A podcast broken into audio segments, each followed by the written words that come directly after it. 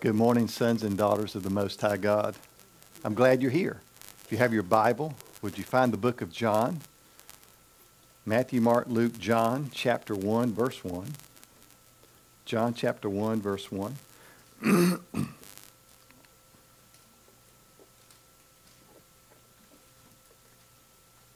John, chapter one, verse one. And if you don't have a Bible, we will find you one.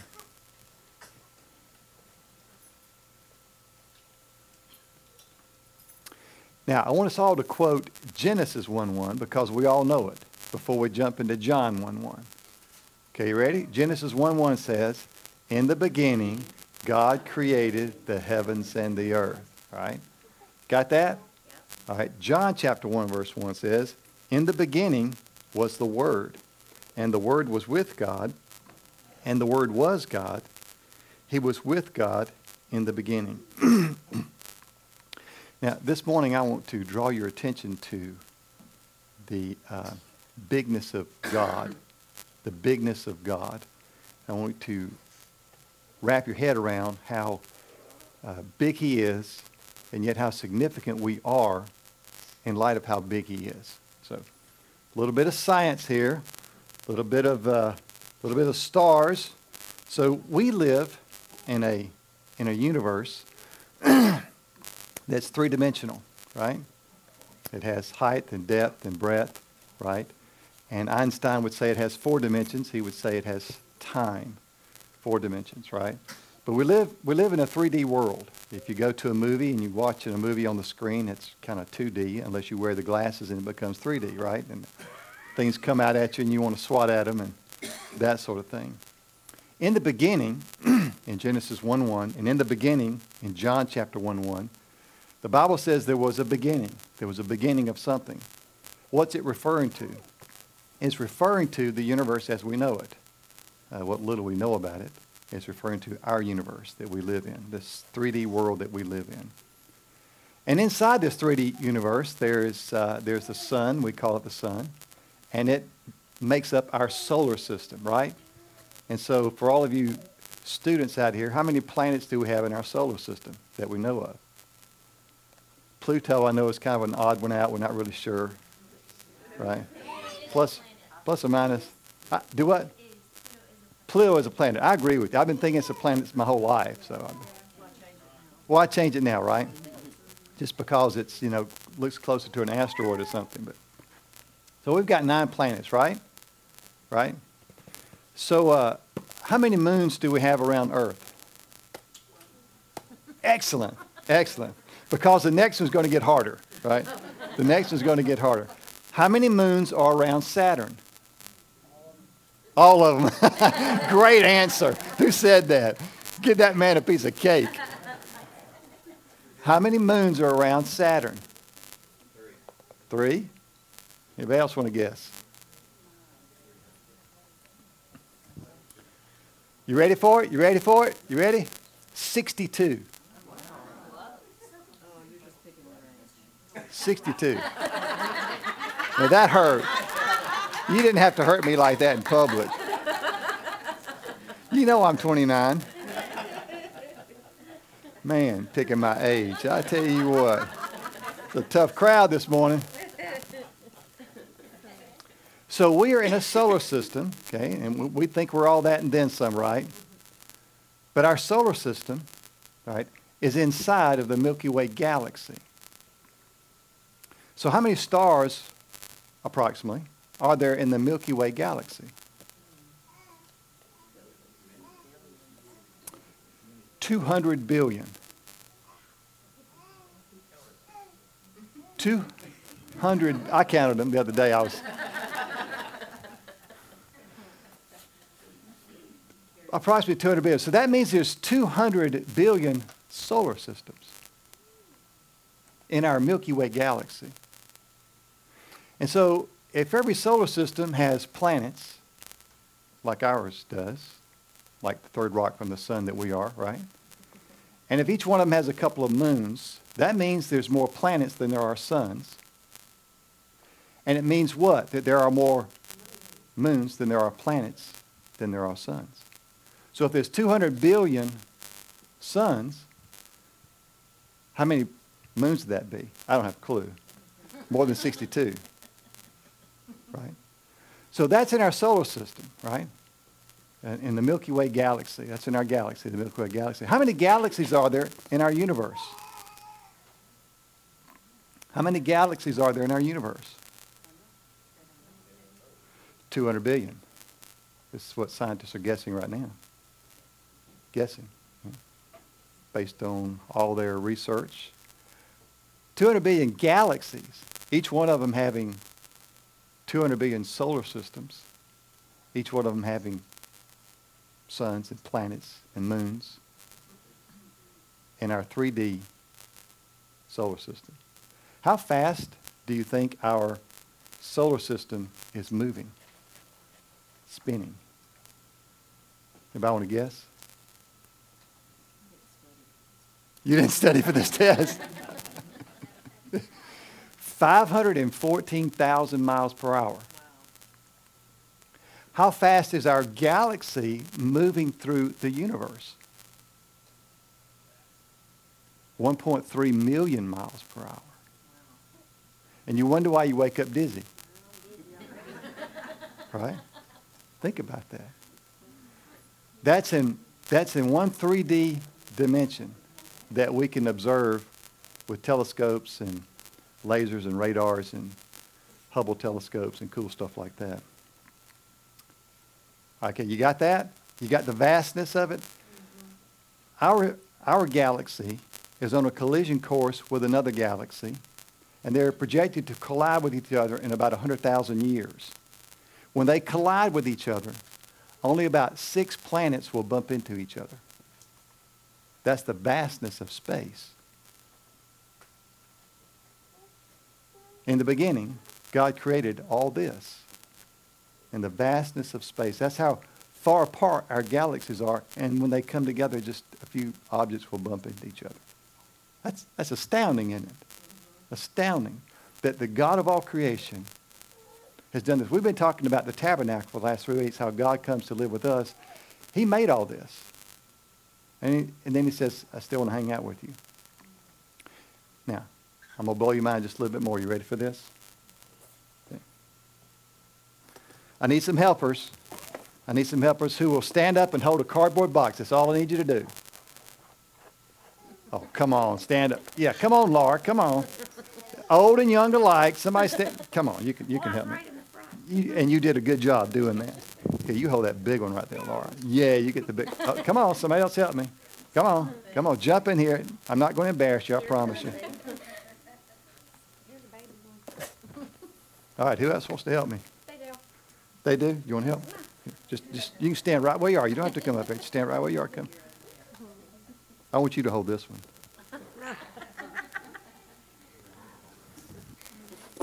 And you can hold this one. Just hold it. That's right. There you go. Okay, so I was talking about our three D, our third dimension, three-dimension solar system, right? Scientists think, think that there are more than just three dimensions. One dimension, two dimension, three dimension, four dimension, right? Uh, superstring theory, that's a quantum theory, theory, says that there are ten dimensions. M theory says there are eleven dimensions. You ready for this? This will be on the final exam. Bosonic string theory says there are twenty-six dimensions. Now, Scott, hold yours up just a second. Some dimensions are flat, right? Some dimensions are this size. Some dimensions are that size over there. Hold that one up. Hold that little one up right there. See that dimension? We don't exactly know what the other dimensions look like, but think about this. In the beginning, God created this for us to enjoy, but he created other dimensions as well. Now, what if those other dimensions have two hundred thousand or two hundred billion stars, two hundred billion solar systems, and they all have planets of some description, and they all have moons of some description? Do you see the vastness of what God created in the beginning? The Bible's only talking about this for us, this beginning. It hints at the other, the other dimension, this dimension. He hints at the other dimension when he says I go to prepare a place for you. And if I go and prepare a place for you, I'll come again and receive you unto myself, that where I am, that you may be also. We call it heaven. So much more than we can even think or imagine. He created that. That's another dimension. Maybe it's one of these dimensions. Maybe it's one of the ten that the scientists had discovered. They just don't know how to put a name to it. We serve an amazing God. Amazing God. Okay, I'll collect your dimensions now. We'll stick them back over here. Just pile them up, just like Christmas. Just pile them up. Thank you for your help. Oh, yes, get that flat dimension. Flat dimension. Okay, now watch this. If you're going to create a dimension, if you're going to create a dimension, you cannot create the dimension inside the dimension itself. This is really important. If you, if you grasp this, it'll, it'll change the way you think about God. You can't build a dimension inside the dimension. You have to come outside the dimension, right? And begin shaping and forming it. So in the beginning, God was outside of our third dimension. He was not inside it. I've got some tape here so we can tape the box off. He was not inside the dimension. He was outside of the dimension, creating the dimension for us. Just think about that for a minute. He's standing outside thinking, I'm going to create this. And he puts all the stuff in the box in our dimension for us. The two hundred billion stars, the two hundred billion galaxies. He sets them in motion, five hundred fourteen thousand miles per hour, one point three million miles per hour. He put sixty-two moons that we know of around Saturn and says they're going to discover these one day, and they're going to they're going to list them, they're going to name them. There's nine that aren't named yet. Did you know that? Of the moons around Saturn.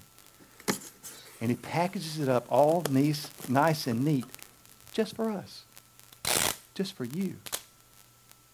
Just for you.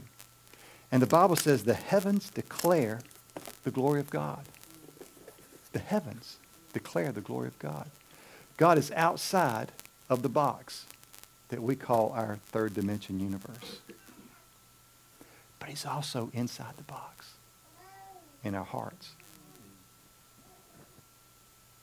He's outside. So he's above and beyond anything we can think or dream or imagine about who he is and what he is. But yet he's inside the box in our tabernacle, in our tent, in our heart. What a, what a loving God. To be able to create this, he could instantly uncreate it if he wanted to. It says in Colossians one, verse sixteen, it says, and all things were made by him and for him, and through him all things consist and hold together. Jesus Christ himself, our Lord and Savior, holds all this together. It's his handiwork. He says, I got this. And so when we think we're spinning out of control at five hundred fourteen thousand miles per hour in our lives, he's like, I've got this. I've, I've got this. If you feel like your life is going at one point three million miles per hour, he says, I got that too. Look what the scripture says. John chapter one. It says, in the beginning was the Word, and the Word was with God, and the Word was God. He was with God in the beginning. The word word is speaking of Jesus here. So we could read it this way. In the beginning was Jesus, and Jesus was with God, and Jesus was God, and Jesus was with God in the beginning. Through him all things were made. Without him nothing was made that has been made. In him was life, and the life was the light of men.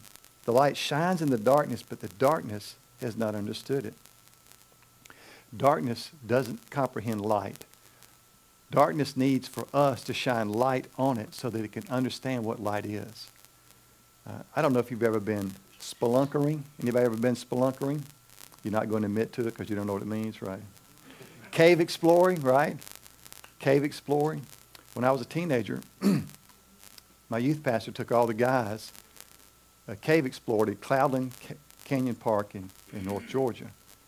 And we went in this cave, and we went underground about a mile. And we got to this room called the Moon Room, right? The Moon Room, which is so appropriate for me to share this because yesterday man walked on the moon fifty years ago. How about that, right? Give it up for Neil Armstrong, right? Brother Aldrin. Uh, we went to this moon room, and it was this giant domed room.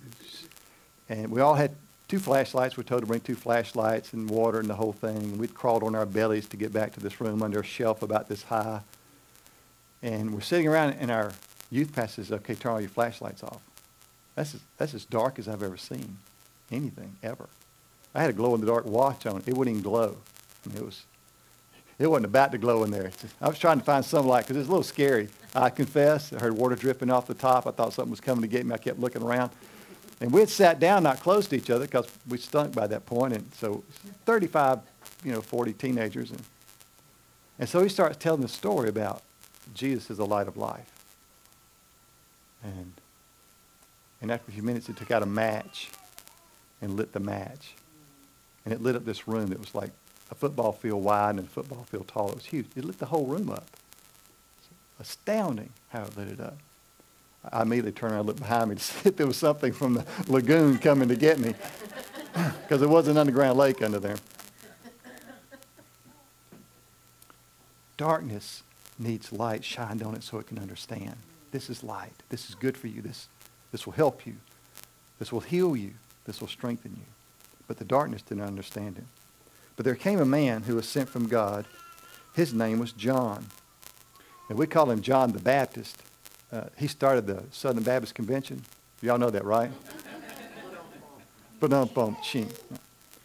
uh, a better word would be he's John the Baptizer, one who baptized. But his last name was not Baptist, just so you know. But it was the guy we call John the Baptist. All right? He was sent by God. So check this out. God's got a whole three D universe that he's created for us with two hundred billion stars and two hundred billion solar systems, et cetera, et cetera. And he picks out a guy named John who was a little weird, right? He ate locusts, and you know what locust is, right? Grasshoppers, right? He, he ate gra- and did what? And had weird clothes, right? He was a strange bird. And he picked him out and said, I want you to go into this third dimension universe and tell people about Jesus. Right? He does the same with us every day. He picks us out and says, Jim, I want you to go tell somebody about Jesus. Every day we have opportunity to be Jesus to somebody. He's still picking people out. Oh, the universe just failed. Y'all feel that? So sorry. It's on its side, so let's all lean this way. We'll. He came as a witness to testify concerning that light, that is Jesus, so that through him all men might believe. He himself was not that light. He came only as a witness to the light. The true light that gives light to every man was coming into the world. And he was in the world, and though the world was made through him, the world did not recognize him. So here's Jesus. He comes into, he comes into this third dimension world that he created, and the world itself just didn't recognize him. Right? Because it was in darkness. It needed somebody to shine light on it. We all know somebody that's in darkness that needs to have light shed on it, right? And that's that's what we do every day. We we just become Jesus to people through serving them or helping them in some way or telling them about Jesus. He came to that which was his own, but his own did not receive him. And that could be interpreted, he came to human beings that he had created, but they didn't receive him. It could also mean he came to the Israelites, and they didn't receive him. Either way, it means the same thing. He came, they didn't recognize him. Yet, it's a beautiful word in the Bible. Do a word study sometime on the word yet. It's a beautiful word, yet. Yet. Yet to all who received him, to those who believed in his name, he gave the right to become children of God. Children not born of natural descent, nor of human decision, or a husband's will, but born of God. You and I, check this out now, we're, we have the opportunity to be called a child of the person who created this.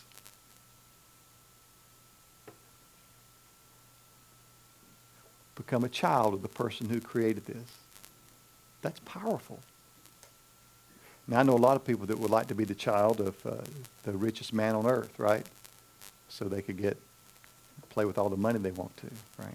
There's probably some people who would like to be a child of the most famous person on earth, whether it's a musician or a football player or soccer player or whatever. We're like, oh, I'd like to be their child, right? No, no, no, no, no, no, no. I, I want to be the child of the person who created this. Because the person that created this was standing outside of it when he created it and said, I'm going to make this happen. He's so powerful, he was outside to create it. The Word became flesh and made his dwelling among us. Now, we've been talking about tabernacle for three weeks. This is the word for tabernacle in the New Testament. It's the same word you find in the Old Testament for tabernacle. It means Jesus came and pitched his tent with us. Now, Jerry and Marie, I'm going to put it in y'all's language, okay? Jesus came and set up his R V at your R V camp, right? Right, Don? He came and set up his R V at your R V camp. You got that? Right? He tabernacled with us, right? I mean, think about that. He's outside. He created all this. But he comes inside and says, I'd like to, I'd like to stay at your R V camp this week. I'd like to pitch my tent in your backyard, preferably in a higher ground instead of that low-lying area like we found out at the picnic. Who knew, right? We, we called the flood down by all of our singing. Showers of blessing, right? The Word became flesh and made his dwelling. He pitched his tent among us. We have seen his glory, the glory of the one and only, who came from the Father, full of grace and truth. John testifies concerning him. He cries out, saying, this was he whom I said, he who comes after me has surpassed me, because he was before me. From the fullness of his grace, from the fullness of his grace, from the fullness of his grace, we have all received one blessing after another. From the fullness of his grace, we have all received one blessing after another. Have you ever received a blessing from God? Yes. If you're a parent, look at your child. Say, yeah, that's a blessing, right? Right? If you're a child, look at your parents. Say, that's a real blessing right there. Uh, I saw a bunch of eyes that time. That didn't work too well. From the fullness, the fullness of his grace, we have all received blessings. A lot of them we'll never know were blessings until we get to heaven. Right? For the law was given through Moses. However, grace and truth came through Jesus Christ. Now, no one has ever seen God, but God, the one and only, that's Jesus, who is at the Father's side, has made him known. You know, Jesus had a couple of assignments when he came to this earth, when he, when he came from outside this three-dimensional box into the three-dimensional box right here. He had a couple of assignments. One was to die on the cross for our sins, to take all the sins of the world into himself and die on the cross. But secondly, was to reveal who the Father was to us. In John chapter seventeen, verse twenty-three, Jesus is praying. It's that great prayer that Jesus prayed. He said, Father, I have made them known. I've made you known to them so that they in turn can make you known to others. I've made you known to them. I remember the story in uh, what Jesus was talking in John chapter fourteen, where Philip said, well, just show us your Father and, and we'll be satisfied. And Jesus said, how long have I been with you? And you've not seen the Father. How long have I been with you? I, if you've seen me, you've seen the Father. That's what Jesus said. Jesus came to reveal, to make him known who the Father really is. I think he did a pretty good job. What do you think?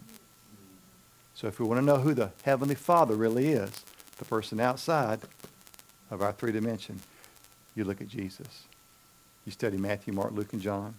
And you'll understand who Jesus is. You'll understand who the Father is. You'll understand who the Holy Spirit is. Because Jesus came to say, this is who we are. This is who we are.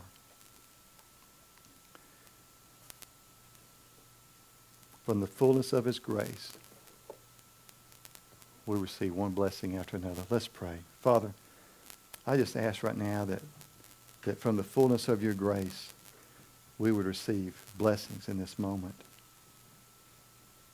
Father, as we share the Lord's Supper together as a symbol of your life, death, and resurrection, a symbol of your body broken for us, and the blood was spilled out for us for our sins.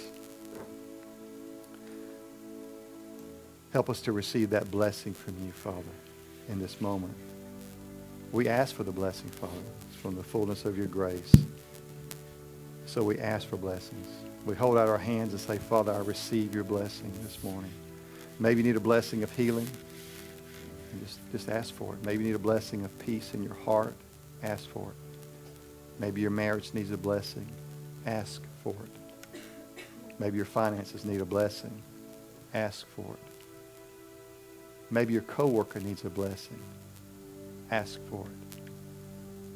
Father, from the fullness of your grace, pour out blessings on us, on us this morning in ways that we can't even comprehend. Holy Spirit, come now and have your way with us. Do whatever pleases you. We, we yield. We yield. We yield to you, Holy Spirit, in this moment. In Jesus' name we pray. Amen.